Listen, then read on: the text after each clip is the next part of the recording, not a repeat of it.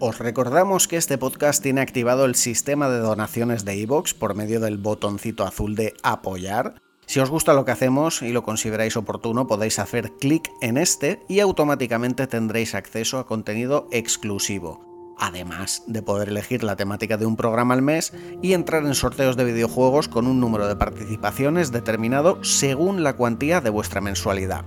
En el caso de que hayáis puesto 2,99 euros al mes es una participación, 4,99 dos participaciones, 9,99 cuatro participaciones y así sucesivamente. Por otro lado, si queréis estar al día de todo lo que hacemos, aparte de escucharnos por aquí, nos tenéis en Twitter, en Twitch, en YouTube y os recomendamos encarecidamente uniros al grupo de Facebook y solicitarnos acceso a nuestro canal de Discord para tener un trato más directo tanto con nosotros como con otros oyentes. Y ahora sí, arranca el programa.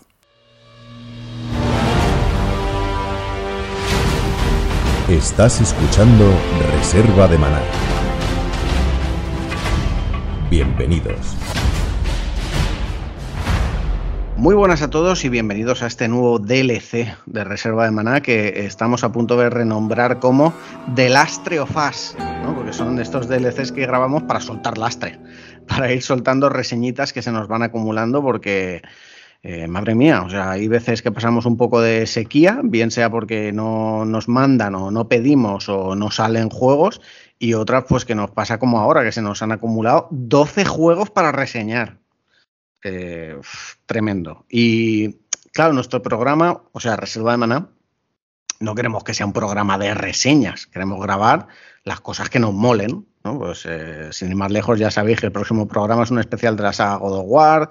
Que la semana pasada hicimos el de videojuegos polémicos y, y, vamos un poco así, grabando lo que nos da la gana. Supongo que el siguiente al de God of War será el de la Casa del Dragón.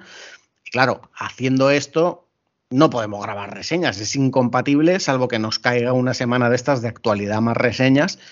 Y para eso están estos DLCs, para complementar el programa principal. Y hoy vamos a, vamos a soltar aquí seis reseñitas. Vamos a reseñaros eh, Persona 5 Royal para PC, que tampoco vamos a hablar mucho del juego porque lo trajimos en su versión original en su día hablamos de él en el, especial Persona sin Megami Tensei, hablamos de él también en la versión Royal. Eh, entonces, claro, esto es la Royal en PC. Pues bueno, vamos a comentar qué tal se juega en PC y a recordar un poco porque es tan buen juego, pero tampoco nos vamos a meter demasiado. Va a ser una reseñita bastante light. Eh, la que no va a ser tan light va a ser Mario and Rabbits o Mario Plus Rabbits o Mario más Rabbits, Sparks of Hope. Em, hablaremos también de No More Heroes 3, un poquito lo que pasa con Persona Royal, ¿no? Versión PC. También salió versión consola, o sea, digamos que es la versión fuera de Switch. Em, yo personalmente voy a traeros el de Warhammer 40.000 Shooters, Blood and Thief, ¿eh? que es de los creadores de. Eh, se lo he dicho antes a Julín y ya se me ha olvidado. Ah, sí, el de Guns, Gore and Canoli. que son estos run and gun que le molan mucho a Oscar y de hecho creo que ha reseñado alguno por aquí alguna vez. Y voy a hablaros también de Lego Brick Tales, ¿eh? este nuevo jueguecito de, de de la franquicia Lego. Y Agus pues, nos va a traer, pues como no podía ser de otra forma, uno de los suyos, ¿no? The Excavation of Hobbs Barrow. Así que ese es el menú para hoy. Y ya lo habéis oído de fondo, pero tenemos aquí al señor Imposible Julín. Muy buenas, Julio. Hola, majos, ¿qué tal? ¿Cómo estáis? Pues sí, efectivamente aquí a, hablar de los jueguitos porque este, este mes de octubre está siendo una locura en cuanto a, títulos en lanzamiento, que es una pasada. Ojo que tú sueltas tres hoy y aún te quedan dos. Exactamente. Quedaría un Bayonetta y Star Ocean. Exactamente, que estamos que no, estamos que no podemos, que no podemos con, nuestra vida. Yo igual, ¿eh? o sea, yo suelto dos y aún me quedan el Call of Duty y el, y el DLC de Resident Evil Village. Tremendo. Tremendo. Y bueno, estoy esperando otro que no sé si me lo mandarán, pero que lo tengo pedido de, del viernes. Bueno, y además tienes el God of War. Tengo el God of War, lo que pasa que se lo comenté el otro día a Berruezo que no vamos a hacer análisis, ¿para qué? O sea, ya hicimos preview, vamos a hacer un especial de la saga, ya nos esperamos a que salga el juego, que os lo paséis alguno de vosotros y hacemos un monográfico. Claro, claro. Como Dios manda. O que tiene que ser, claro que sí. Yo creo que va a ser más divertido que hacer yo aquí un análisis yo solo, vamos. Sí, sí, yo lo veo, lo veo, fenómeno. No, muy bien. Y tenemos también al señor Agustín Raluy. Muy buenas, Agus muy buenas, que, me siento raro, siendo el que menos reseñas trae de todos. Porque vamos, eh, las últimas semanas han sido intensas, pero bueno, ya estoy aquí soltando lastre para estas semanitas que me voy a tomar de, ausencia. Sí, sí. Yo estaba, yo estaba un poco, la verdad es que estaba un poco agobiado, ¿eh? jugador del Botafogo, porque tenía aquí entre reseñas de mangas, cómics, videojuegos, tal. Y al final voy a salir hoy de aquí con solo dos juegos pendientes, eh, cómics ninguno, solo me quedaría el libro de, de Kojima, que se mola, o sea, que no supone un esfuerzo, porque todos los días traes un trocico y entra doblado. Y luego lo de Warhammer, que eso ya sabéis. O sea que igual me paso una semana sin tocar los muñecos que otra vez de repente hago los cuatro artículos. O sea que todo bien. Poco a poco nos ponemos al día. Muy bien, chicos, pues nada, vamos a empezar. Eh, como no hay ningún orden concreto, pues mira, voy a ir de arriba para abajo, tal como está aquí. Persona 5, Mario Rabbids, Warhammer, Lego, No More Heroes, The Excavation, si os parece bien. Venga, perfecto. Vamos, vamos bueno, pues voy a hacer otra cosa. Para que Agus no se espere tanto tiempo sin hablar, entre las mías y No More Heroes metemos la de Agus. Vale. Pues nada, Julio. Persona y Mario. Persona en Mario, pues mira, os cuento. Persona 5, Persona 5 Royal para eh, PC en este caso, nos han pasado clave para Steam. Y bueno, pues lo hemos probado concretamente en Steam Deck, que es lo que yo tengo aquí para probar cositas de Steam. Eh, Persona 5, como ya mm, todos o la mayoría sabréis, pues es un JRPG que su versión vanilla o su versión original salió en 2017. Eh, fue el RPG del año ese año porque, porque es un juego de la hostia. Y en la, sana costumbre que tiene Atlus de, sacar versiones eh, extendidas de su juego, pues hizo lo propio con Persona 5 y sacó Persona 5 Royal, ¿no? Persona 5 Royal, recordemos que añade básicamente, un, aparte de nuevos ataques y nuevas eh, habilidades, añade un nuevo confidente y con un nuevo palacio completo para desbloquear. Y, y básicamente, pues es un juego que ahora, ahora sale, después de, ser, digamos, exclusivo de PlayStation, de, consolas PlayStation durante cinco años, pues ahora salía en todas partes, ¿no? Porque recordemos que aparte de en Steam, ha salido en Switch y ha salido en eh, Xbox, ¿vale? De hecho está en el Game Pass y bueno, ha salido versión de Play 5, versión nativa. ¿Qué es Persona 5? Persona 5 pues es la quinta parte de la saga Persona, recordemos el spin-off de la saga Shin Megami Tensei en la cual pues interpretamos a un estudiante al que nosotros pondremos nombre, que se ve trasladado de su pueblito a Tokio porque en su pueblito tuvo un altercado con un señor rico que le denunció. Entonces, pues como tiene antecedentes y tal, pues lo mandan a Tokio a vivir en el, a vivir en el altillo de, un bar de un conocido de sus padres. Cosa, no sé si esto ocurre en el Japón de verdad, pero esto de que si tienes algún problema te mando a otra ciudad a vivir para que no seas el deshonor de mi familia, no lo sé.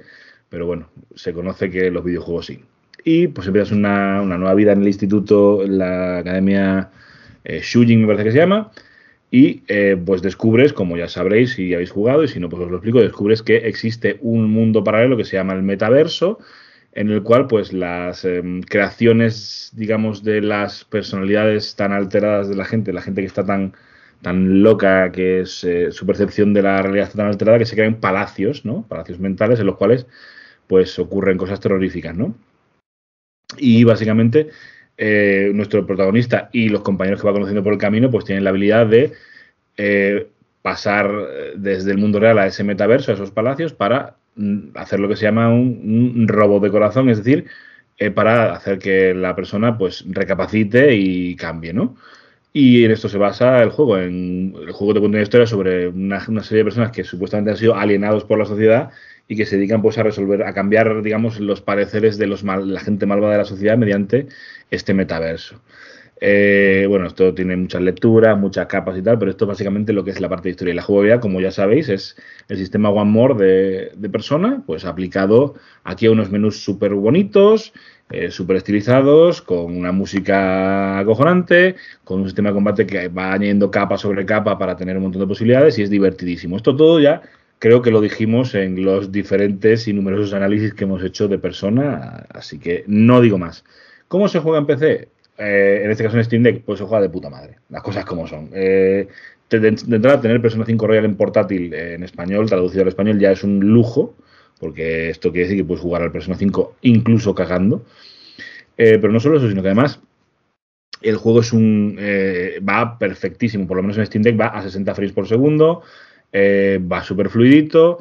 Eh, eso sí, se nota que es eh, que han cogido la versión de, Xbox y la han puesto en PC, porque, por ejemplo, la Steam Deck, pese a que es un juego que está verificado para Steam Deck, con lo cual se supone que se muestran los prom de la Steam Deck y tal, los, los prom de los botones salen con los colores de la Xbox, es decir, el B sale en color verde, la A sale en color rojo, etcétera, etcétera, etcétera.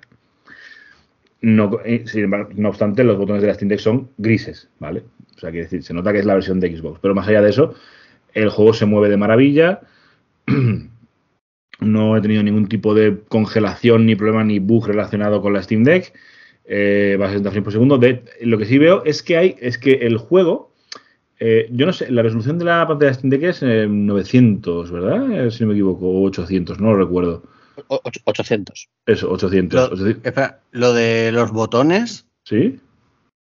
No sé si se podrá cambiar. En algunos juegos sí que puedes poner configuración Steam o, o Xbox o PlayStation.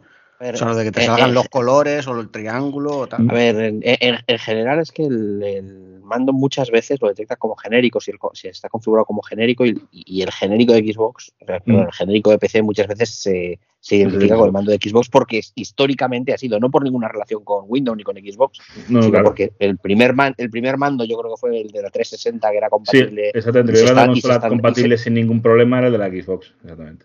Eso es, y se estandarizó para eso y en general siempre el mando se suele pintar con Xbox. Lo que pasa es que normalmente a veces no se suele pintar con botones y tal, pero, pero o sea, con colores, quiero decir, pero en general se usa, se toma el Xbox como estándar.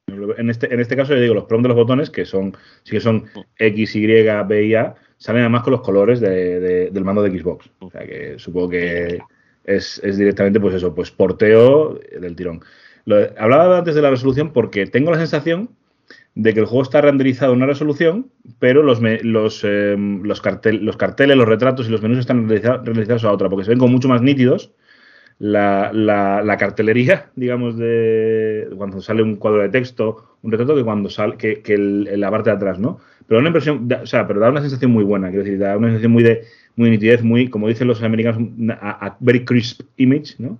Que dicen los estadounidenses, da muy buena sensación. Pero es cierto que en ciertos momentos y en ciertas, ciertos, ciertos contrastes, eh, sí que notas algún de sierra en, lo- en los personajes y tal. Pero más allá de eso, eh, que ya digo, es una cosa de, fijarse mucho y de estar un poco parándote en ciertos momentos y de girando la cámara para buscar ese tipo de ángulo. Lo cierto es que el juego se juega de maravilla, se ve de maravilla, suena de maravilla y es una delicia jugar en portátil. Así, eso, eso en el caso de que, te- de que tengáis una Switch o una, o una Steam Deck. Si no, pues oye, si lo vais a jugar en vuestro PC, disfrutadlo igualmente, porque se, le pinches un mando de la Xbox 360 o de la Xbox One o de la Xbox Series X y juegas de puta madre. Y supongo, imagino, que en PlayStation 5 pues se jugará también igual de bien. Porque, porque es que porque es un juego que, que- bueno, es un juego, es un juego de Play 3, quiero decir, es un juego que no, no te va a exigir, no te va a exigir mucho en ninguno de los casos. Se supongo que tanto en, en PlayStation 5 como en Xbox eh, se moverá igualmente fluido, así que eh, lo único que puedo decir es de este juego es, si no has jugado este juego y te gustan los JRPGs, ya estás tardando, porque es, esto es eh, uno de los máximos exponentes del JRPG de los últimos años, es uno de los grandes clásicos últimamente, es una franquicia que ha pasado de ser el spin-off a ser la saga más gorda que tiene Aldous entre manos, así que yo creo que es un juego que hay que jugar. Sinceramente, yo no, es un JRPG que si te, a que poco te, que te gusta el género no deberías dejar pasar, y menos ahora que está en español. Y si no te gusta mucho el género, Pruébalo, por si acaso, porque igual con este te gusta.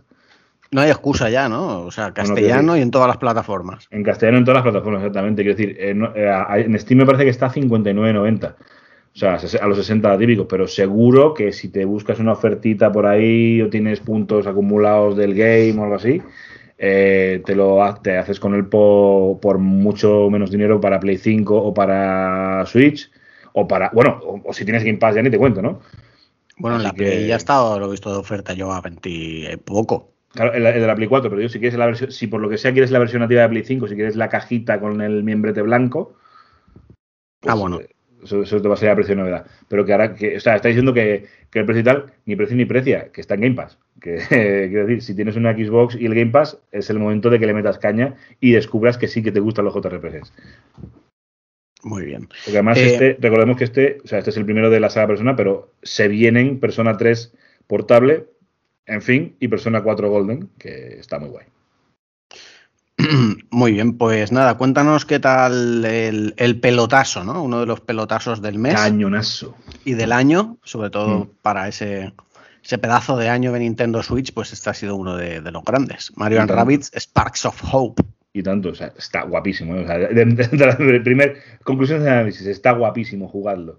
Eh, recordemos, en, también en el 17, el primer año de la Switch, salió al mercado un juego que unía algo que me encanta, como es Mario, con algo que odio, como son los Rabbits.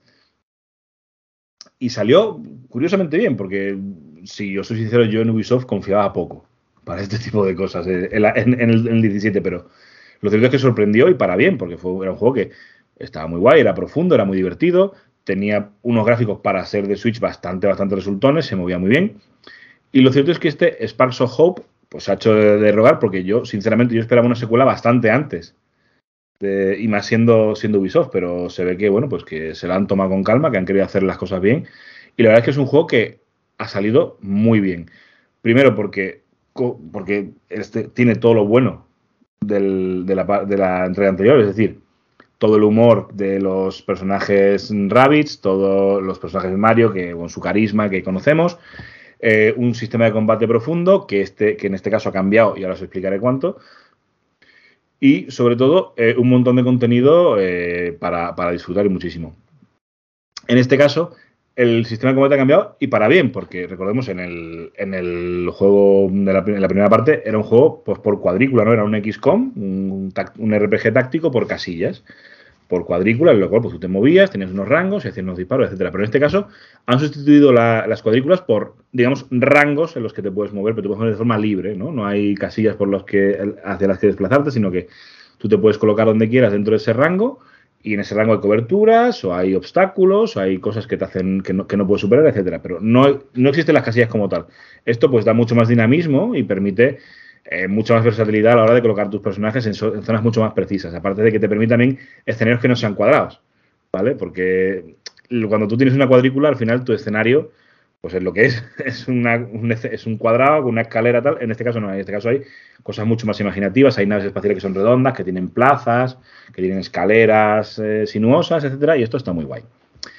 Y eh, en este juego pues de nuevo controlamos a Mario y a los Rabbits, a Rabbit Mario, a Rabbit Peach, que era, recordemos, Rabbit Peach era el personaje que robó, robó la película eh, hace cinco años, pues en este caso está, vuelve a estar aquí en lo más alto Rabbit Peach, pero en este caso se le une además Rabbit Estela, que es la, Estela, recordemos, es la, princesa esta que se nos presentó en Mario Galaxy, y una especie de, de Rabbit así que es una heavy metal que se llama Edge, ¿vale? Y todos juntos van a detener a, a Cursa, que es una, es una entidad que está sumiendo el universo en la ascoridad.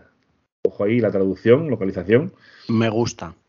Básicamente la ascoridad pues es, es, es, es una, un fluido, una especie de, de, chapapote que lava el cerebro a los, a los seres del universo, ¿vale? O sea, no, ya veis que la, la, la, historia es una chorrada, por supuesto, que es una mera excusa para llevarnos por diferentes planetas en los cuales, pues, tenemos estas pequeñas zonas de exploración, igual que en el juego anterior, pero en este caso son mucho más grandes.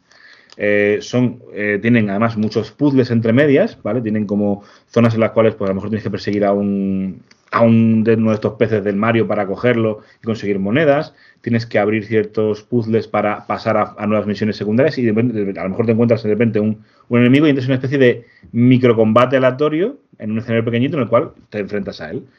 Y está muy guay porque unido a este, a este cambio de rangos, ¿no? a este cambio de casillas por rangos, tenemos en, en el equipo que yo hasta donde he llegado, pues empiezas con dos eh, en el equipo, con dos personajes, pero hasta cuando he llegado ya tienes cuatro en el equipo. No sé si, si aumentará más. Pero bueno, el caso es que haciendo un equipo equilibrado, lo cierto es que te haces un combate muy chulo y suelen ser bastante sencillos los combates. Eh, porque aparte de tener las habilidades típicas de cada personaje, ¿no? Pues Mario con sus pistolas, Luigi con un frisbee, todos los Rabbits con, con, sus, mm, con sus habilidades. Además, tienes eh, tienes uno, los Sparks, básicamente, que son los destellos del Mario Galaxy, pero poseídos por los Rabbits, o sea, con orejitas y con ojos bicos. Y estos Sparks, lo que te los equipas a, a, un personaje y te modifica atributos y además te da una habilidad nueva. Y esa habilidad puede ser a lo mejor en plan, eh, pues en tu siguiente turno todos tus disparos son críticos. O en tu siguiente turno eh, tus disparos eh, atraviesan las coberturas, por ejemplo, ¿no?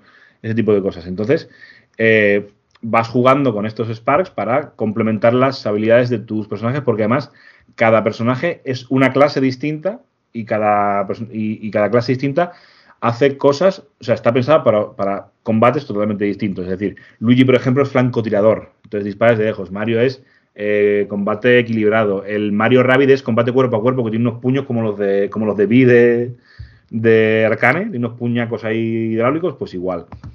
Y además, lo, curioso de esto es que estos destellos se les puede subir de nivel, con lo cual ganan nuevas habilidades, ganan más atributos y aparte, cada personaje tiene un, tablero, digamos, un, árbol de habilidades para cada uno de sus atributos. O sea, que es un juego que gana profundidad muy rápido cuando empiezas a, mover, a mover puntos de experiencia.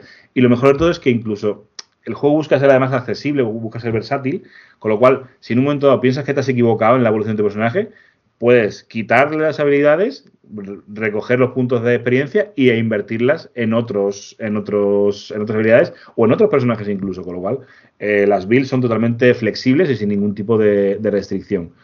Y, también una última cosa que quería comentar, bueno, aparte de que la música, la música es increíble, la música es acojonante.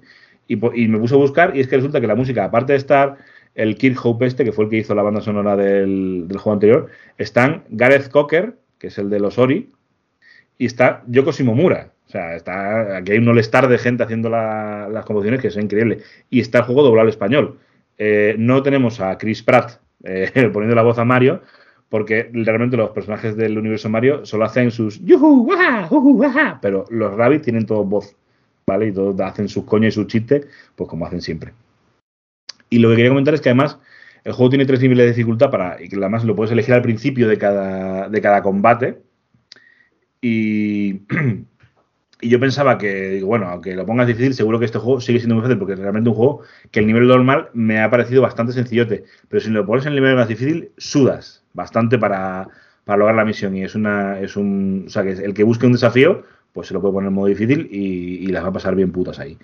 Así que yo creo que es un juego que, bueno, por supuesto, como siempre digo, si te gustó el primero, este le tienes que pegar porque está guapísimo, es divertidísimo y es más de lo mismo, pero mejor. Y si no te gustó el primero, pues porque no lo jugaste o porque no te gustan los RPGs tácticos, pues bueno, es cierto que este es un juego de un género un poco de nicho, un poco mm, no muy extendido, pero hay que decir que dentro de su género es de lo más accesible que hay, es de los más, de los más permisivos en cuanto a builds de personajes, en cuanto a opciones, eh, los combates son sencillos, ahí tienes momentos de exploración para, digamos, desengrasar entre combate y combate, así que yo creo que si alguien quiere darle una, tentativa a este género, yo creo que este Sparks of Hope es, un, es una de las mejores entradas al género, la verdad. Así que, vamos, que a mí me ha encantado. O sea, el resumen es que a mí este Mario más Rabbids Sparks of Hope me ha parecido una más que buena secuela y un juego magnífico que estoy disfrutando como un puto nano. Así que, vamos, yo digo sí. Mira que, mira que yo era contrario a, fusionar los Rabbids con nada, pero, pero la verdad es que me, han callado la boca los rabies, como se suele decir. Les ha vuelto a quedar bien. Les ha vuelto a quedar muy bien, muy, muy bien. La verdad es que de las pocas cosas que hace bien Ubisoft últimamente. Sí, yo eh, no tiene hueco ahora porque tengo mucha, mucha mierda ahí acumulada, pero vamos, este me parece que es uno de esos juegos de que si tienes Switch hay que jugarlo. Exactamente, hay que, hay que pegarle, está increíble, está, está fenomenal. Y además que eh, partiditas cortas, los combates, son, los combates duran muy poco. Con lo cual no es un juego de estos que tenga que estarte ahí. No es como un XCOM, ¿no? Que en los XCOM, pues como te salga mal la cosa, te pegas ahí tu, buen, tu buenos 20 minutos, media hora sudando. Aquí no, aquí los combates duran poquito y son muy sencillos. Y la variedad de misiones no es muy alta.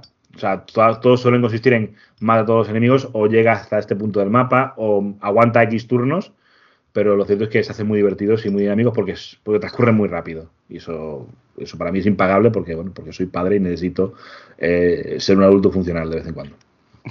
A mí me pasó como, como a Jaime, que, vamos, que, el, de hecho creo que el, sí, el, primer juego del Mario Rabbit junto con el Zelda fue con lo que yo inauguré mi, mi Switch y este va a caer, pero vamos, mm. segurísimo. Eh, en cuanto me quite algunas cosas de encima, vamos, le voy a dar, pero duro. Con la fuerza de mil soles, pues sí. Muy bien, venga, pues voy yo con mis dos reseñitas.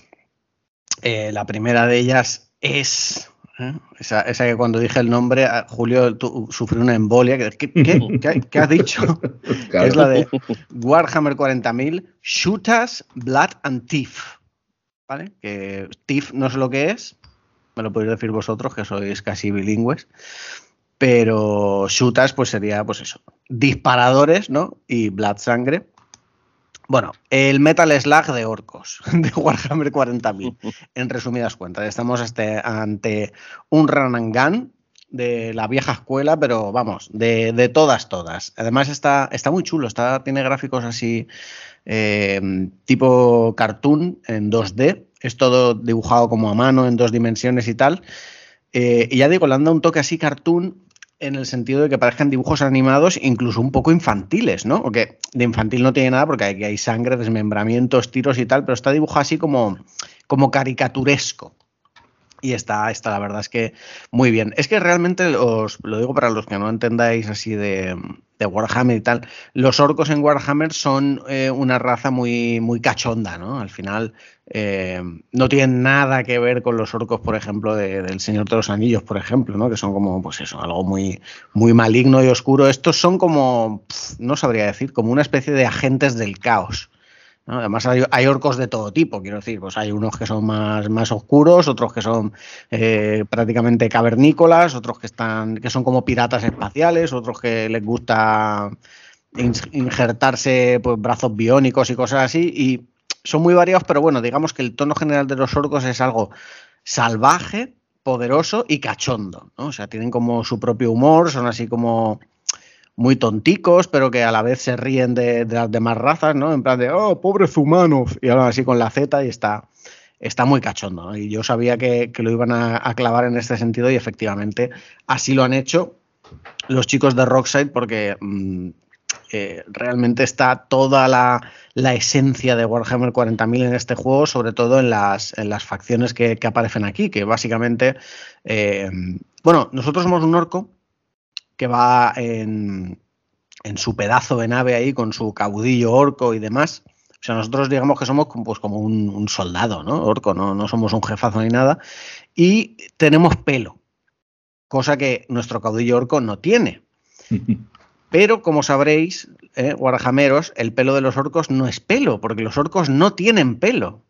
Los orcos son imberbes, sino que el pelo, que en este caso es como una coleta en la parte de arriba de la calva, es un garrapato, que es una raza de monstruitos que son como una especie de critters que los orcos utilizan para todo. O sea, los crían y los utilizan para hacerse barbas, para hacerse pelo, los utilizan de montura porque se pueden convertir en monstruos gigantescos, los utilizan para, pues, para ponerles bombas y lanzarlos por ahí a sembrar el caos. Eh, pues eso, sí amigos, los garrapatos también hacen de pelo de los orcos.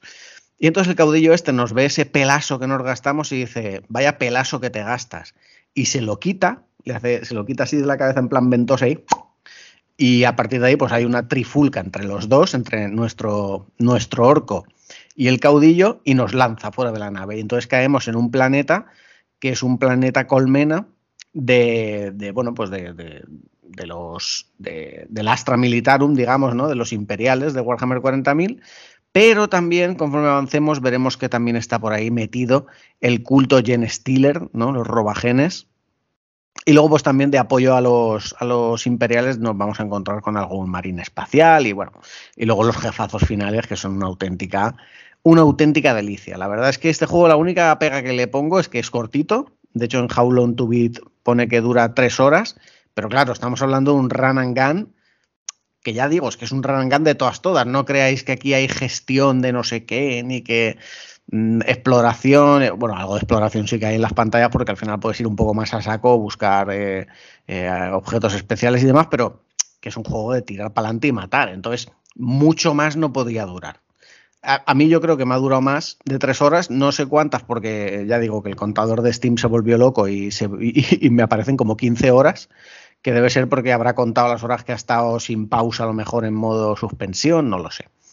Bueno, el caso es que es un juego divertidísimo, es un juego muy macarra, como digo, con mucho humor, mucha acción. Eh, nosotros vamos a poder elegir cuatro personajes distintos. que son cuatro orcos.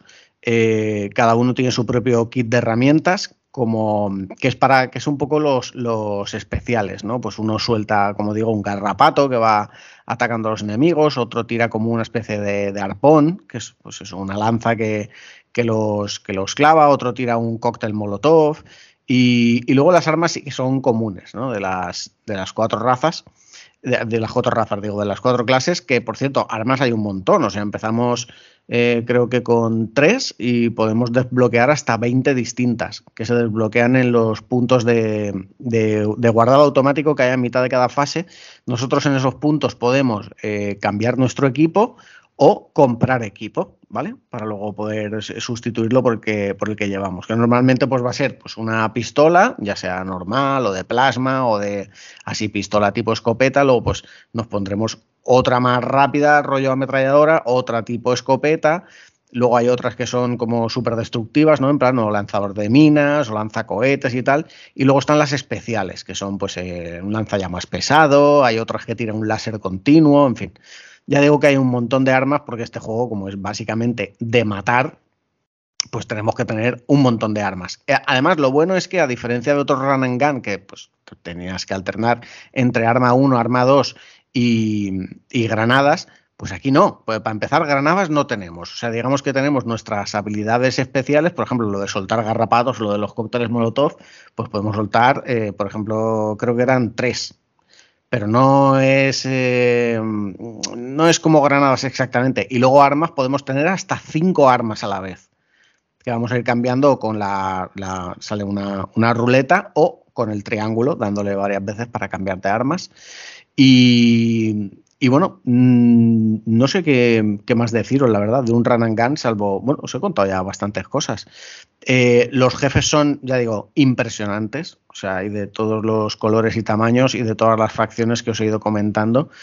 Pero vamos, os vais a encontrar, mm, digo, cosas que aparecen, por ejemplo, en el tráiler, ¿no? Para que luego me has spoileado la sorpresa. Pues bueno, en el tráiler, sin ir más lejos, sale un caballero imperial que, insisto, para los que no sabéis mucho de Warhammer y tal, los caballeros imperiales son estos robotacos gigantescos que realmente son armaduras y están pilotadas por caballeros, o sea, pero en plan caballeros eh, feudales, como que además vienen de planetas, que son planetas que viven en el feudalismo y los caballeros son los que gobiernan y tal, solo que esos caballeros, en vez de ir en su armadura andante y su, y su caballo y tal, lo que se montan es en unos robots gigantescos con cañones, misiles, eh, sierras de, tamaño autobús y tal, y se llaman caballeros imperiales. Pues nos vamos a enfrentar a uno de estos también. Y diréis, ¿y cómo un orco podrá hacer frente a un caballero de estos? Pues bueno, ahí entra un poco eh, la coña del juego. Eh, luego, por supuesto, tenemos también como poderes de los orcos el ¿vale? El WAG, que es la. Es el. No sé cómo decirlo, es como la, la magia de los orcos, la rabia, el, el, el, mollo, el mojo de los orcos, ¿no? Que cuando lo activas, pues entras en modo, en modo wag. De hecho, pegas el grito, hace ¡Wag! y empieza pues, a disparar muy rápido, se mueve más rápido, eh, tiene cierta eh, inmunidad durante ese tiempo, le haces, no le haces daño o le haces mucho menos daño. Y bueno, pues vamos a tener que ir combinando todas estas cositas, ¿no? El uso del WAG que se nos va recargando, con eh, recoger municiones, con. Te puedes curar también, porque durante la partida van a aparecer garrapatos con un corazoncito arriba. Y estos garrapatos, cuando los cogemos, pues nos suben vida. Y la verdad es que es un juego que ya digo, es que me, me, ha encantado, me lo he pasado, ya digo, tres sentadas, pues es que más no te dura. Si es que en How Long to Beat dice que son tres horas, Em, y es un, pasote. Solo lo he probado en modo historia para un jugador, porque intenté probar en cooperativo, pero no me echaron de la partida. O sea, el rollo que entré, en la partida y el anfitrión. Te ha echado el anfitrión y yo, vaya por Dios. Se ve que estaban esperando algún amigo y, y me colé yo y no, y no fue la cosa. No fue la cosa para adelante. Pero que se puede jugar en cooperativo hasta cuatro jugadores, que tiene que ser un pasote y una ola de destrucción tremenda. Y también hay PvP, que no lo he probado, pero hay arenas para ver quién es el orco más fuerte. Y no puedo hacer más que, recomendarlo. Me parece un auténtico juegazo de su género. Está ahora a 19 pavos en Steam. Eh, y también está, si no me equivoco, en, en, en, Nintendo Switch. No sé si para consolas de sobremesa estará también, pero vamos, recomendadísimo. El siguiente juego que. Ah, bueno, por cierto, que no sé si lo he comentado fuera de micros o dentro de micros o tal, pero lo vuelvo a decir que el juego es de los creadores estos de Guns, Gore and Cannoli, ¿vale? Que son otros run and gun, pero con ambientación mafiosa. Em, el otro juego que quería traeros es el, Lego Brick Tales. ¿eh? El jueguecito de, construcciones que le gusta tanto a nuestros hijos y a nosotros también. Y, bueno, pues un poco. Lo que me encontrado aquí es un poco lo que me esperaba pero con algún pero que ahora os comento. Em, Lego Brick Tales, a diferencia de los juegos de Lego, de, Batman, del Señor de los Anillos, de Vengadores, de Star Wars y tal, no es un juego ni de mundo abierto, ni de. ni con una historia, ni de. Bueno, no tiene nada que ver con esos juegos.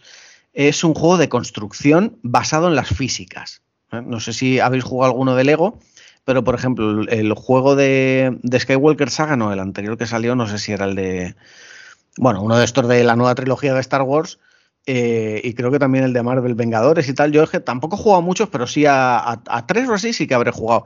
Y todos son iguales, ¿no? O sea, tú vas pegando ahí tiros, tus golpes y tal, como si fuera un juego de plataformas de acción. Y cuando llegas al puzzle, eh, poco más que tienes que tocar un botón para que se resuelva ese puzzle. O sea, digamos que están las piezas por el suelo, te pones delante de donde, de donde está la construcción que hay que arreglar, dejas apretada la X y como que se van colocando solas. No, o sea, lo que hay que hacer aquí es colocar nosotros las piezas una a una y, ya digo, son puzzles basados en las físicas, que esto es muy importante porque tú cuando eh, crees que has terminado tu construcción tienes que simular la física y entonces en ese momento, pues eh, pasará un robotito por encima para ver si se sostiene ese puente o si es una, si tienes que construir un helicóptero, si ese helicóptero se eleva a la altura suficiente, si se mantiene en vuelo durante unos segundos. Em, también hay otro tipo de construcciones, por ejemplo, llegamos a un punto en una jungla donde hay una exploradora que tenemos que rescatar y, y decimos, uy, esa plataforma sobre la que está subida se va a caer, tenemos que reforzarla. Pues hay que hacerle su estructura debajo de esta plataforma para ver si esa plataforma aguanta. Pues hay que simular esa física para ver si realmente esa plataforma aguanta o se va a caer. Em, bueno, he ido directamente a lo de los puzzles de las físicas pero no he comentado que el juego, pues bueno, tiene su pequeña historia en la que nosotros somos eh, eh, un familiar de un científico que, tiene pues sus movidas espaciotemporales y sus portales y tal, y es a través de estos portales eh, donde vamos a ir visitando todos los biomas que nos aparecen aquí. Pues, por ejemplo, pues una, isla pirata, una selva, una pirámide, eh, hielo, pues todas estas cosas, cada una con su ambientación. Es un juego muy, muy, muy, muy bonito. O sea, se ve precioso. Yo lo juego en Steam Deck. Es un juego que está chulísimo. Ya por lo general los juegos de Lego se ven bastante chulos. Pero este se ve especialmente bien por el tema de la iluminación y tal. Es un juego, ya digo, muy bonito de ver. Entonces nos vamos moviendo por estos biomas y lo que vamos a ir es encontrando unos iconitos, unos de, de interrogante y otros de admiración, que con los interrogantes son como tutoriales que nos van a ir enseñando a hacer cosas, en plan de, pues así se apilan las, fichas, o así se coge de una en una, o así agrupas, o así eliminas, o así las colocas por debajo y no por encima de donde tú quieres. Te van enseñando cosas y luego los símbolos de admiración, que son las misiones, digamos, ¿no? O sea, llegas, por ejemplo, lo que comentaba la exploradora, llegas, pues tendrás un símbolo de admiración ahí diciendo, mm, tenemos que conseguir que baje, a ver cómo lo hacemos. Pues tienes que ideártelas tú para hacer la estructura para que no se caiga esa plataforma y una escalerita para subir. Em, luego esto tiene una cosa muy chula y es que cada vez que resuelves un puzzle, el juego te deja entrar, si quieres, en modo libre. Y entonces tú en modo libre, pues ya desatas toda tu imaginación. Yo, por ejemplo, había una zona que tenía que hacer un simple puente para cruzar. Y te da unas restricciones, ¿vale? Te dice, el puente tiene que tener como mínimo dos cuadraditos de ancho, como máximo tanto de largo, pues, bueno, una serie de cosas, pues tú haces el puente en plan súper funcional. O sea, utilizas cuatro piezas de estas de 16 cuadraditos y las unes por debajo y por arriba para que no se parta el puente. Y chimpún, Pasa el robotito con la simulación, pasas tú, perfecto.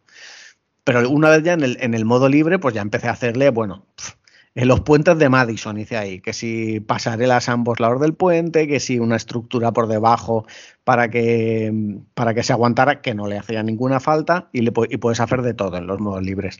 Con el puzzle este del helicóptero, pues igual, yo hice una plataforma cuadrada con una hélice eh, a suficiente altura para que no me den la cabeza, y luego el asiento con el piloto y tal, y dos alas, y chimpum, vi que eso volaba, que aguantaba, para adelante. Pero tú luego eso lo puedes... Mm, decorar todo lo que quieras.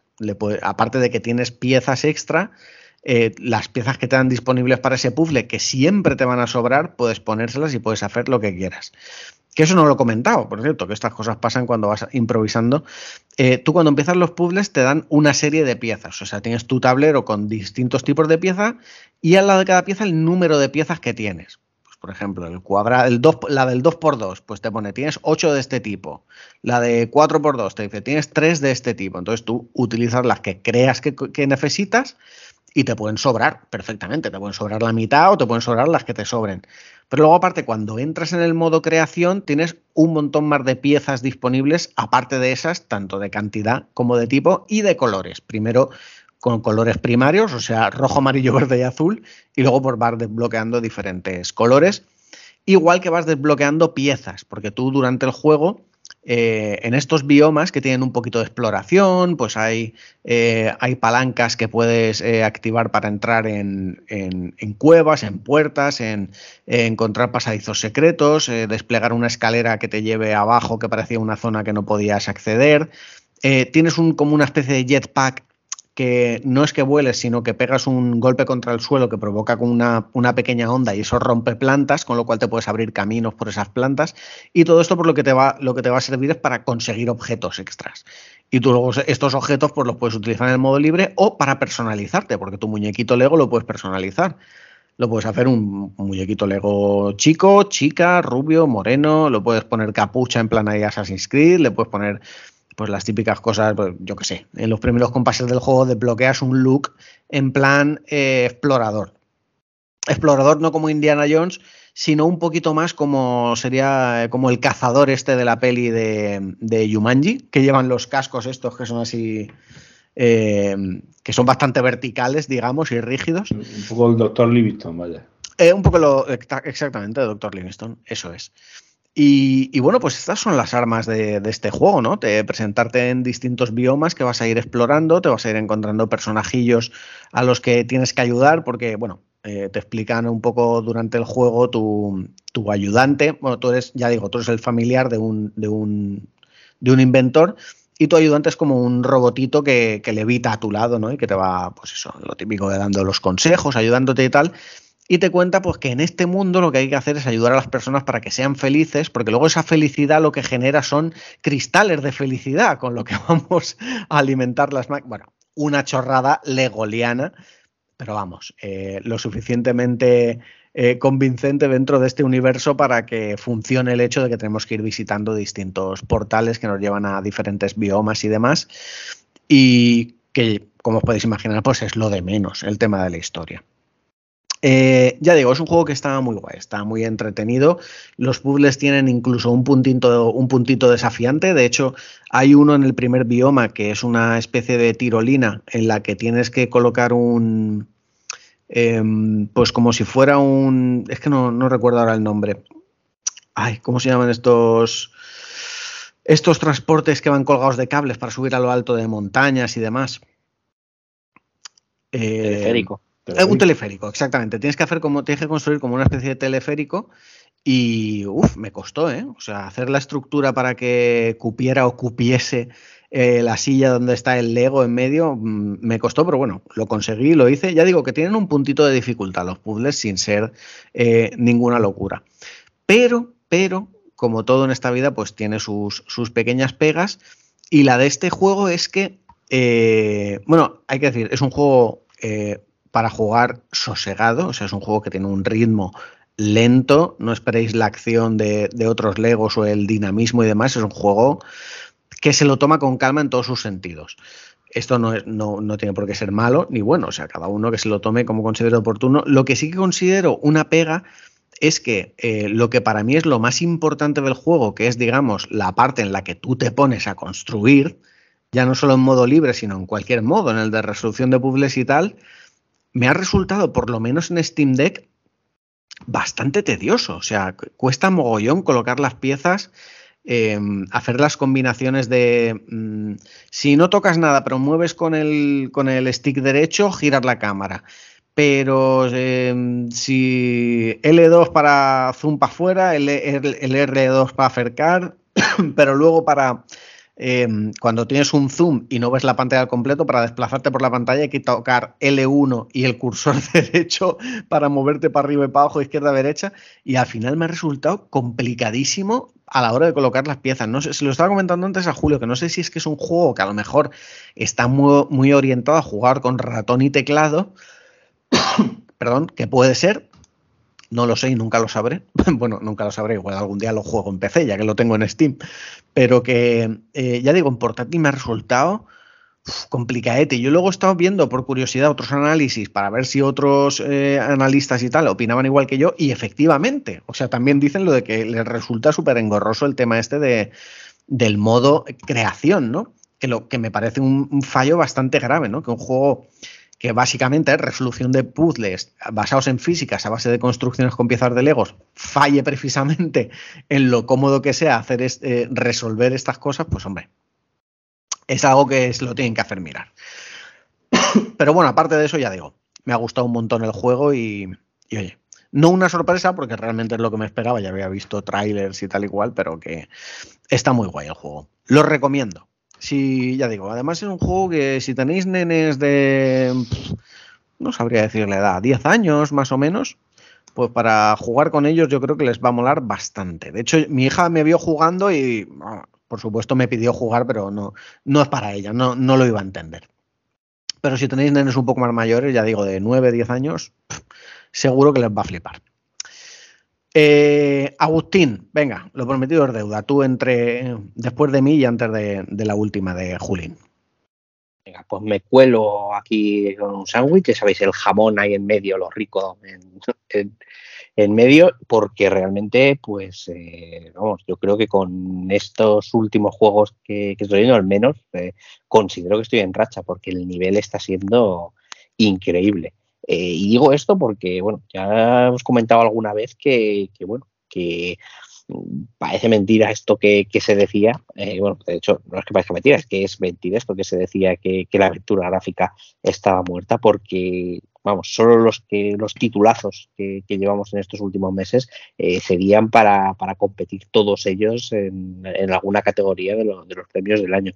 y de hecho, una de las cosas más interesantes que, que hay es que eh, pese a meterlos todos o poder meterlos todos estos juegos que, hemos ido trayendo en el saco de aventura gráfica, es que cada uno es completamente distinto, tanto en jugabilidad como en la orientación de, la trama, como en la orientación de los puzzles, eh, y eso hace, pues bueno, no solo que tengamos muchos títulos, muchos buenos títulos, sino además terriblemente variados, ¿no? Y bueno, pues en, este caso de Excavation of Hobbs Barrow, que es el que traigo hoy, o a lo mejor si, si algún oyente pues ha eh, sigue un poquito el mundo de, las aventuras gráficas, eh, tal vez lo conociera como Incantamentum, que decidieron cambiar el título hace un par de meses para, para lanzarlo, hubo cosas de, marketing, eh, pues es un juego que ya lo adelanto, me ha gustado, me ha gustado muchísimo. Y como digo, además es muy diferente a, otros juegos de este género. ¿Y por qué digo esto? Porque bueno, cuando hablamos de, aventura gráfica, pues solemos asociarlo pues a mm, una historia más o menos eh, eh, correcta, eh, en la cual tenemos que avanzar pues desarrollando una serie de puzzles, y ahí está parte de, la gracia. Pues, encontraremos pues aventuras tipo Monkey Island que, nos enseñó Julio hace, hace poco, donde ahí pues básicamente pues si querías avanzar tenías que encontrar pues tres ingredientes o superar una prueba o convencer a alguien para no sé qué o conseguir lo que sea. Bueno, aquí no. Este Caballon of eh, tiene un componente eh, que yo diría más que eh, de puzzles, que también los tiene, luego comentaré un poquito de eso, es sobre todo una aventura narrativa y ambiental, porque realmente lo que consigue es eh, a través de, las andanzas de, la protagonista, que tiene un nombre mm, precioso, ya lo adelanto, se llama nada menos que Tomasina, que, se dice pronto. Bueno, acompañaremos a Tomasina a, a investigar o, o a tratar de eh, realizar una excavación, que es realmente el título del juego y es, de, y es de lo que va, pero realmente lo que vamos a ir haciendo es ir introduciéndonos cada vez más en, las entrañas del pueblecito donde, donde tiene lugar esta, esta excavación, conocer a su gente, su folclore, eh, y darnos cuenta de que ahí está pasando algo, ¿no? Porque este es un juego que aunque desde el principio no lo pueda parecer, es un juego de terror, es un juego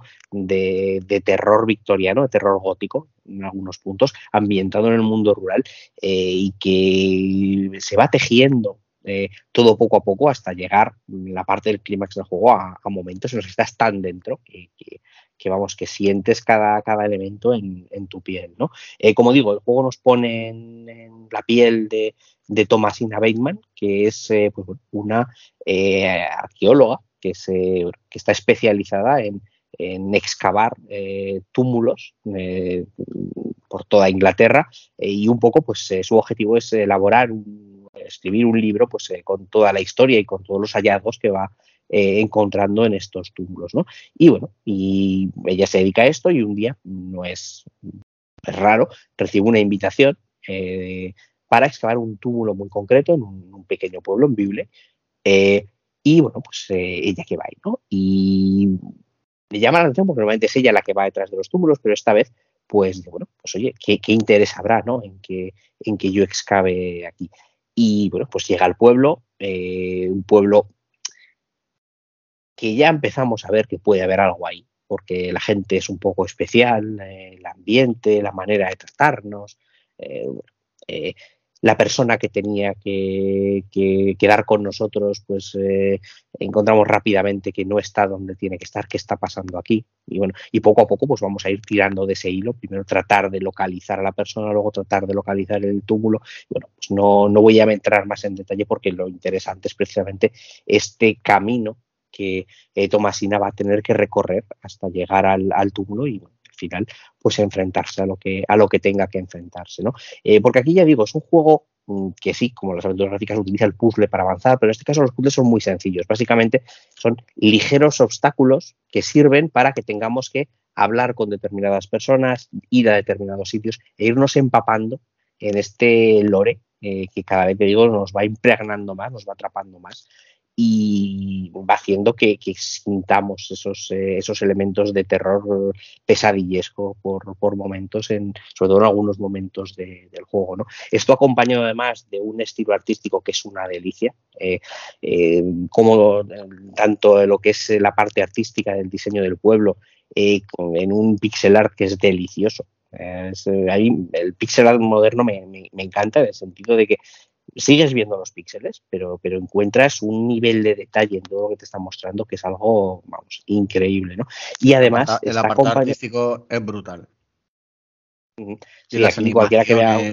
Y todo es No, no, es una, es una pasada, ¿eh? es una, es una pasada. Y sobre todo además porque eh, a todo esto le añade una capa atmosférica por encima, eh, porque al final el escenario es este pueblo y todas sus, ubicaciones, pero a veces lo vamos a encontrar con una niebla ligera, otras veces con una niebla más pesada, los cambios de luces, la lluvia y cómo va cayendo la lluvia.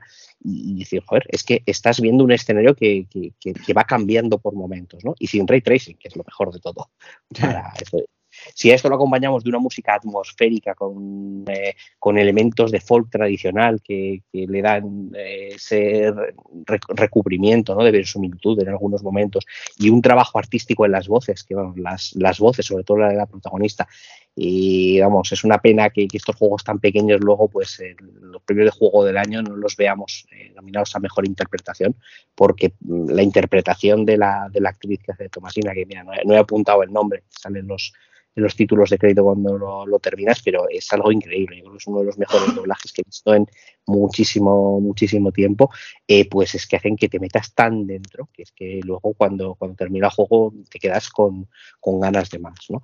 Eh, y precisamente, eh, si tengo que poner una pega, mm, a lo mejor no diría tanto una pega, sino algo que me deja un poco desconcertado es precisamente el tramo final del juego, porque eh, si he comentado que los puzzles no es lo más importante eh, aquí, que son simplemente una excusa para, para, ir profundizando en este pueblo y en lo que está pasando aquí, es la que en el tramo final es como si alguien hubiese dicho, ostras, que que igual el jugador más acostumbrado a las aventuras gráficas quiere puzzles con chicha. Entonces digamos que tenemos como cuatro quintas partes del juego con unos puzzles muy ligeros y un último tramo final donde han metido toda la chicha y todos los puzzles de golpe. Entonces bueno, eh, chirría un poco. No quiero decir que esté mal, porque a mí personalmente me gustan los puzzles, los he disfrutado mucho, pero se me ha hecho raro ese cambio de ritmo que, a lo mejor no, venía a cuento ¿no? para el tono general que tenía el juego. Pero bueno, aun con todo no desentonan, porque está nada más en una parte que, el tipo de puzzle que plantea encaja muy bien con lo que te está contando,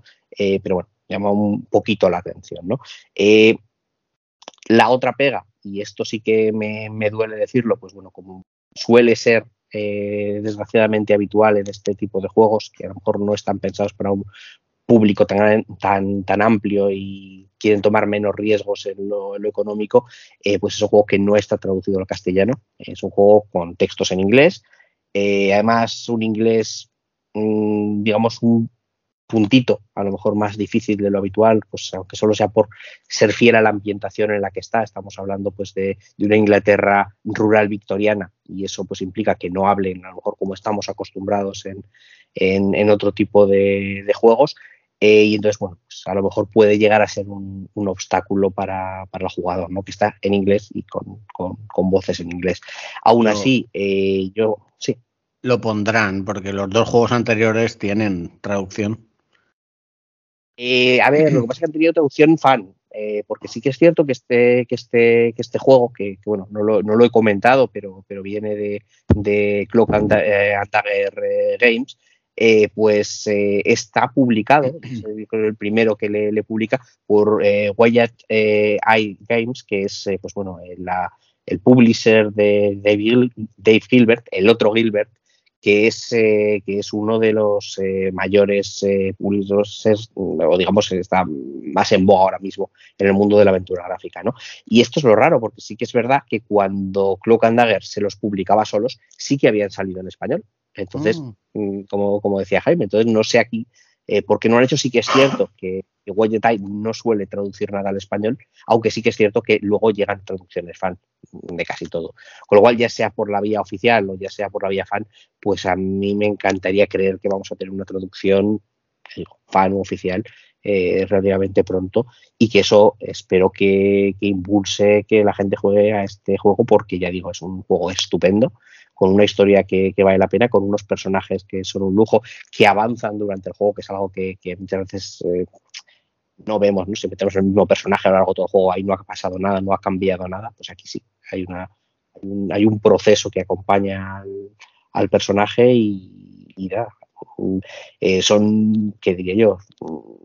Siete, ocho si te entretienes un poco, si te atascas nueve horas de juego, eh, que, que, te atrapan y que una vez que lo coges no, no, puedes dejar. Así que nada, si os gusta la aventura gráfica, si os gusta una buena historia, si os gusta el terror gótico victoriano, eh, pues por cualquiera de estas vías, corred, a Steam, coged el juego, que además está baratito, con unos 12 eh, euros creo que, está, y estoy seguro de que lo vais a disfrutar, espero que tanto como lo he disfrutado yo. Muy bien, tomamos buena nota de esta aventura gráfica point and click, que tiene una pinta, la verdad es que fantástica. Por lo que nos cuentas y vamos, por lo que se ve en las capturas y vídeos de Steam, pinta muy, muy guay. Venga, Julio, eh, última reseñita y tercera tuya. No More Hero 3, que creo que lo trajiste tú en su día. Pues ahora. no, se, no se trajo porque no nos mandaron el de la Switch, ¿eh? No me digas. Te lo digo, te lo digo. Y ahora sí. Y ahora sí nos lo han mandado. Qué cosa. Claro, porque a lo mejor es otro publisher, ¿no? Seguramente, efectivamente, el, original, el de la Switch, lo publica Nintendo y este lo publica Meridian Games. Muy bien, pues eh, avanti. Avanti tutti. Eh, pues bueno, tercera parte de No More Heroes. Eh, recordemos, el juego franquicia creada por Grasshopper Games, creada por Suda51, que son estos auteurs, ¿no? Autores eh, japoneses que yo creo que ha creado con Travis Touchdown a su personaje más icónico y más importante, ¿no? Porque ¿quién recuerda a los protagonistas de Killer 7 o al protagonista de Killer is Dead? Ah, quizás la única que recordemos un poco es a la protagonista de Lollipop Chainsaw, que por cierto va a, hacer, va a un remake ese juego y, es un, juego que me encanta, por cierto. Pero el caso es que eh, a la hora de crear un personaje icónico, creo que Suda 51 dio en su dio en el clavo con Travis Touchdown, que es este Utaco que se compró una espada láser en eBay y llegó hasta el número uno de, del ranking de asesinos. Eh, luego, pues defendió su número uno en la segunda parte. Y en la tercera parte, eh, lo que pasa es que viene un alienígena que se llama. Un alienígena que tuvo un amigo humano, que el alienígena se llama, se llama Jess Baptiste IV. y, y viene y les dice, y básicamente dice que, que bueno, que si encuentra a alguien digno para enfrentarse a él a sus 10 secuaces, pues que no destruya la Tierra. O sea, que básicamente propone el mismo juego, pero siendo un alienígena. Y todo esto, pues Tra- Travis, por supuesto, se mete en esa pelea. ¿Por qué? Pues porque realmente esto es. eh, esto es eh, No More Heroes y esto es todo una locura autorreferencial sin ningún tipo de puto sentido. Que es lo que hace siempre Suda 51 con sus juegos. Y lo cierto es que eh, me gusta muchísimo como después de eh, el patinazo que fue el 2 a nivel temático, sobre todo, porque el eh, No More Heroes 1 es un juego con mucho metacomentario y que, te, cuenta mucho a través de sus mecánicas y tiene ciertas cosas que si no las ves o si no las entiendes desde el punto de vista temático del juego, pues te parecen una mierda y ya no lo son, ¿no? Y en este caso vuelve mucho ahí. Y, y- pero, lo, que ha hecho Suda 51 y lo ha hecho bien es eh, coger el combate, eh, que ya estaba bastante guay en el 2, y mejorarlo y añadirle cosas para que realmente donde el juego tiene que brillar, brille, ¿no? Y es que el combate de No More Heroes 3, pues es sencillo, es medianamente básico, o sea, desde luego no estamos ante un Bayonetta, Devil May Cry ni nada parecido, tampoco ante un juego de tipo mm, eh, aguantar ahí estamina y esquivar como podría ser un Dark Souls, sino que es un juego que es una especie de hack and slash, pero muy sencillito. Ataque fuerte y flojo, llaves, unas buenas habilidades y tal, pero eh, lo que el juego no tiene en cuanto a profundidad, eh, lo gana en, eh, en personalidad. ¿Por qué? Porque realmente eh, la gracia de este juego no está únicamente en los combates, que está muy bien.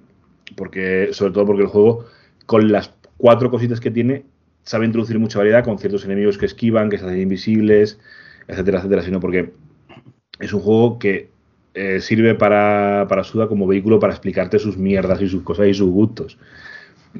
Porque básicamente eh, son 10 alienígenas los que hay que matar y cada, cada vez que empiezas un, digamos, una parte, cada vez que te vas a enfrentar a ellos empieza con una especie de anime, con su opening, su ending, su próximamente. Eh, al principio hay una parte de que salen eh, Travis y su, y su amigo mm, Bruce, me parece que se llama, el del, el del videoclub, hablando de sus gustos. Ahí, ahí tiene una parte en la que se pone a hablar de Takashi de películas de Takashi. Es un, el juego es una auténtica locura en la cual directamente Suda 51 se ha dedicado a meter sus movidas y sus mierdas. Y, se nota cada vez más que ha encontrado ese tono, ese punto dulce en el cual eh, la gracieta te va a hacer gracia y, y si eres fan de Suda vas a estar totalmente en tu salsa. Y me gusta muchísimo. Porque tiene combates que están muy guays, ya digo, el combate mejora mucho, tiene, tiene varios movimientos. Además, eh, cada cierto, cada vez que vas matando enemigos se van acumulando unos unas eh, eh, tragaperras y cuando consigues ciertos jackpot o ciertas jugadas, pues obtienes nuevas habilidades y la, obtienes la, la, mejor, que es que te conviertes en un puto robot y tiras y vas tirando misilazos a los, a los malos.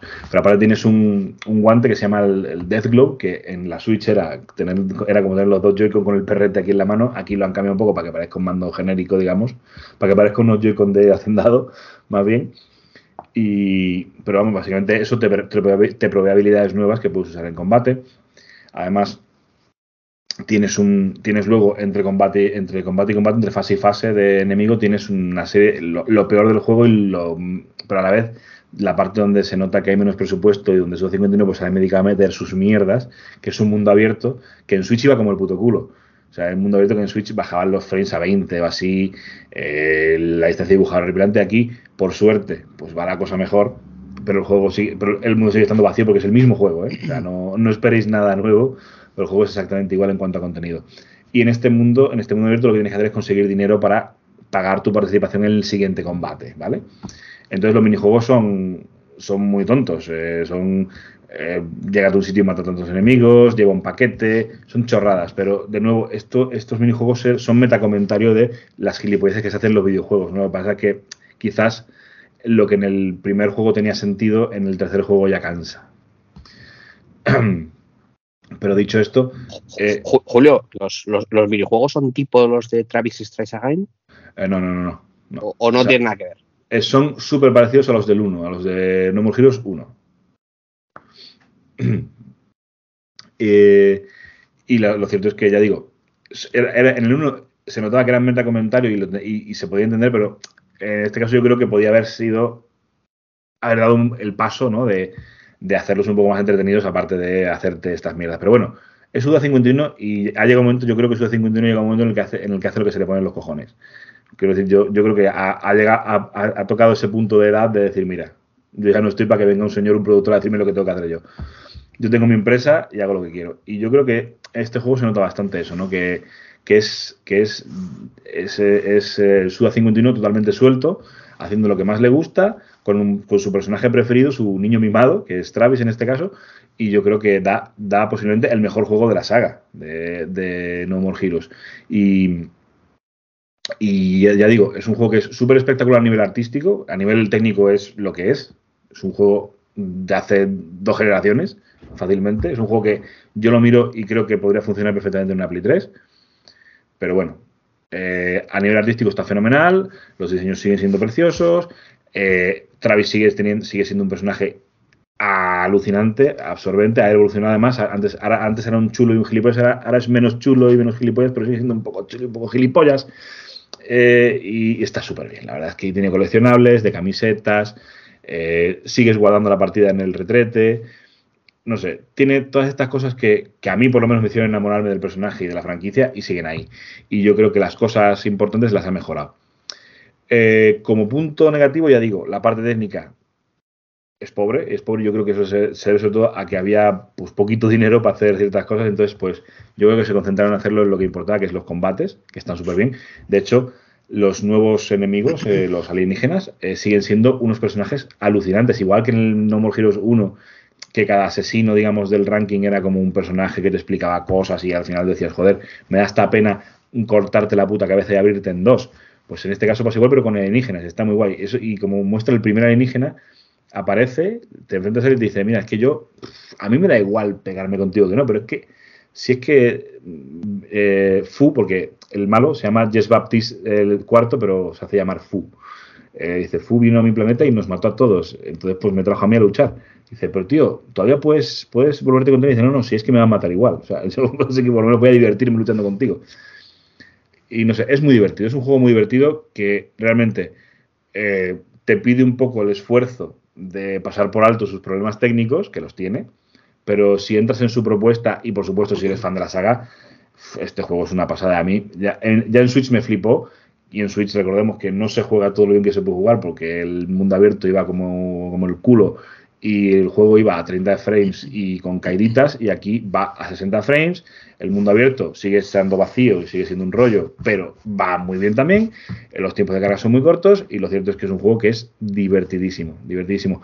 Eh, como, como, apunte, eh, es el, primer juego, el, el de la Switch, no te permitía elegir la, dificultad la dificultad más, más fácil eh, desde, desde el principio. En este sí, en este caso puedes elegir la, cualquiera de las dificultades desde el principio.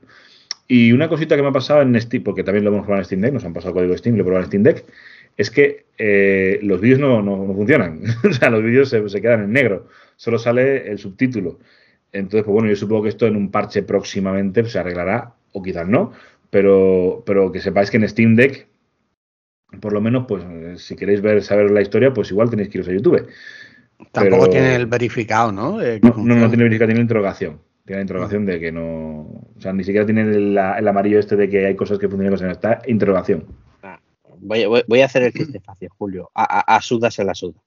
Hombre, yo estoy, bastante convencido de que, de que Suda 51 no va a tocar ni una puta línea de este juego. Sinceramente. No sé si algún. Seguramente algún, algún usuario simpático o en alguna actualización de Proton, quizás lo arreglen, pero estoy seguro de que no va a haber ningún parche para arreglar esta mierda. Y, bueno, aprovecho para decir que eh, nosotros hemos jugado con código, ¿vale? De Steam, pero que Meridian eh, eh, provee una edición física del juego que está de puta madre, que viene con postales y tal. Que si queréis jugarlo en físico, o sea, si queréis jugarlo en Play 5 en Xbox, que ir a por la física que está muy chula.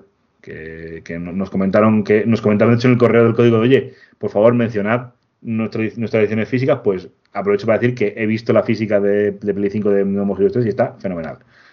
Eh, así que defender el formato físico, chicos, luchemos por él y Meridian, que nos lo trae, pues démosle nuestro dinero porque, porque bueno, porque nunca está de más darle dinero a gente que trae jueguitos buenos a España. La verdad es que Meridian se lo curra bastante. Bastante, Con- bastante. Ya no solo con este, o sea, con ediciones físicas en general. Sí, sí, sí. Yo tengo varias, eh, además algunas de estas de Signature Edition y tal, y la verdad es que están fenomenal. Muy bien. Entonces, Julio, me, me ha sorprendido, eh, me ha sorprendido que no dijeras cuando comentabas el tema de los problemas técnicos, el francamente querida, me importa un bledo. Sí, pues, y, lo, y lo cierto es que podría decirlo perfectamente. El juego iba como el culo en Switch y francamente quería me importa un blog porque me lo pasé y me lo pasé de puta madre. Pero, pero bueno, sabes que hay, hay gente que se enfada mucho por esto, hay gente que, que sufre cuando, cuando da uno su opinión y, y tiene debilidades por ciertos títulos y tal. Hay, hay gente muy imbécil, tío, hay gente que está muy enfadada todo el día. ¿Qué vamos a hacer? que, que- que se lo pasen bien jugando a No More Heroes 3 y a juegos tan divertidos y, y gamberros. Hombre, pues sí, la verdad es que sí, la que el juego, sí, sí, es de lo que se trata. Sí, sí, exactamente. Además, este, este juego es una macarrada estupenda. es que no, no, yo no le veo problema. Desde luego, técnicamente es un rollo, es un, es un poco chuf, pero, pero es que está muy, es que está muy guay. Está guay. Bueno, chicos, pues nada, ya hemos soltado aquí un buen lastre de seis jueguecicos. Ujú. Y se nos queda el panorama perfecto para poder grabar esta semana tranquilamente el especial de la saga God of War. ya lo he comentado en redes sociales, pero no. eh, o sea, nosotros hicimos un especial de la saga God of War en, 2000, en enero de 2015, en la temporada 1, Ujú. pero era algo más eh, los especiales que hacíamos, o sea, a la vieja usanza, que es, digamos, un repaso de los títulos un poco contando la historia, tal. Esto yo creo que va a ser distinto, porque el equipo ha cambiado muchísimo. De hecho, yo aquí el programa lo hice con un amigo mío, con Sagasta, que nos ayudaba en algunos programas y tal. Fue un mano a mano.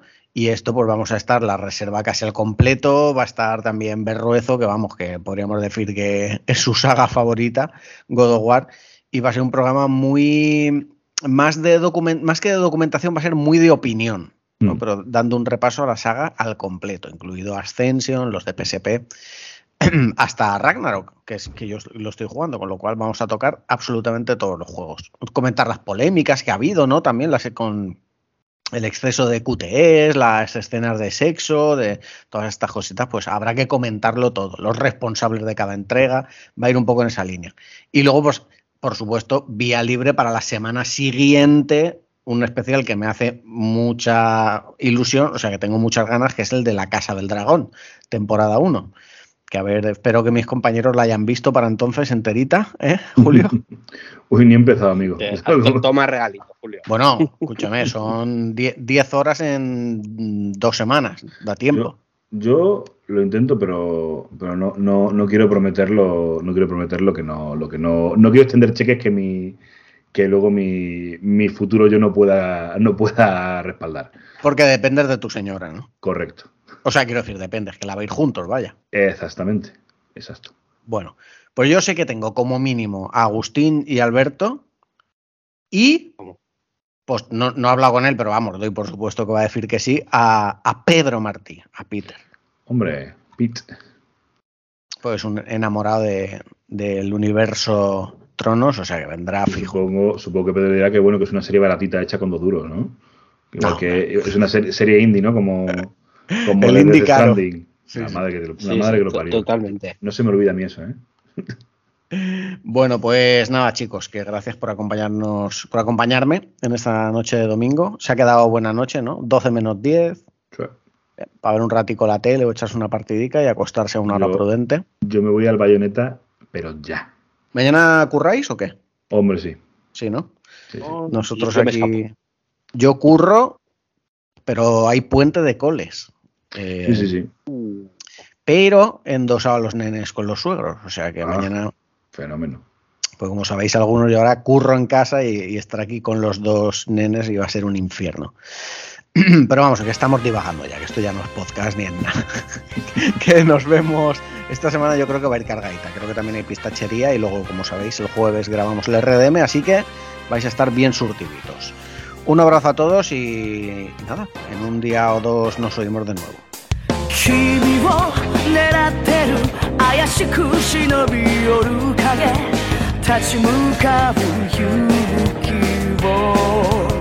今こそ熱く流れる力強い鼓動に握りしめた拳を掲げて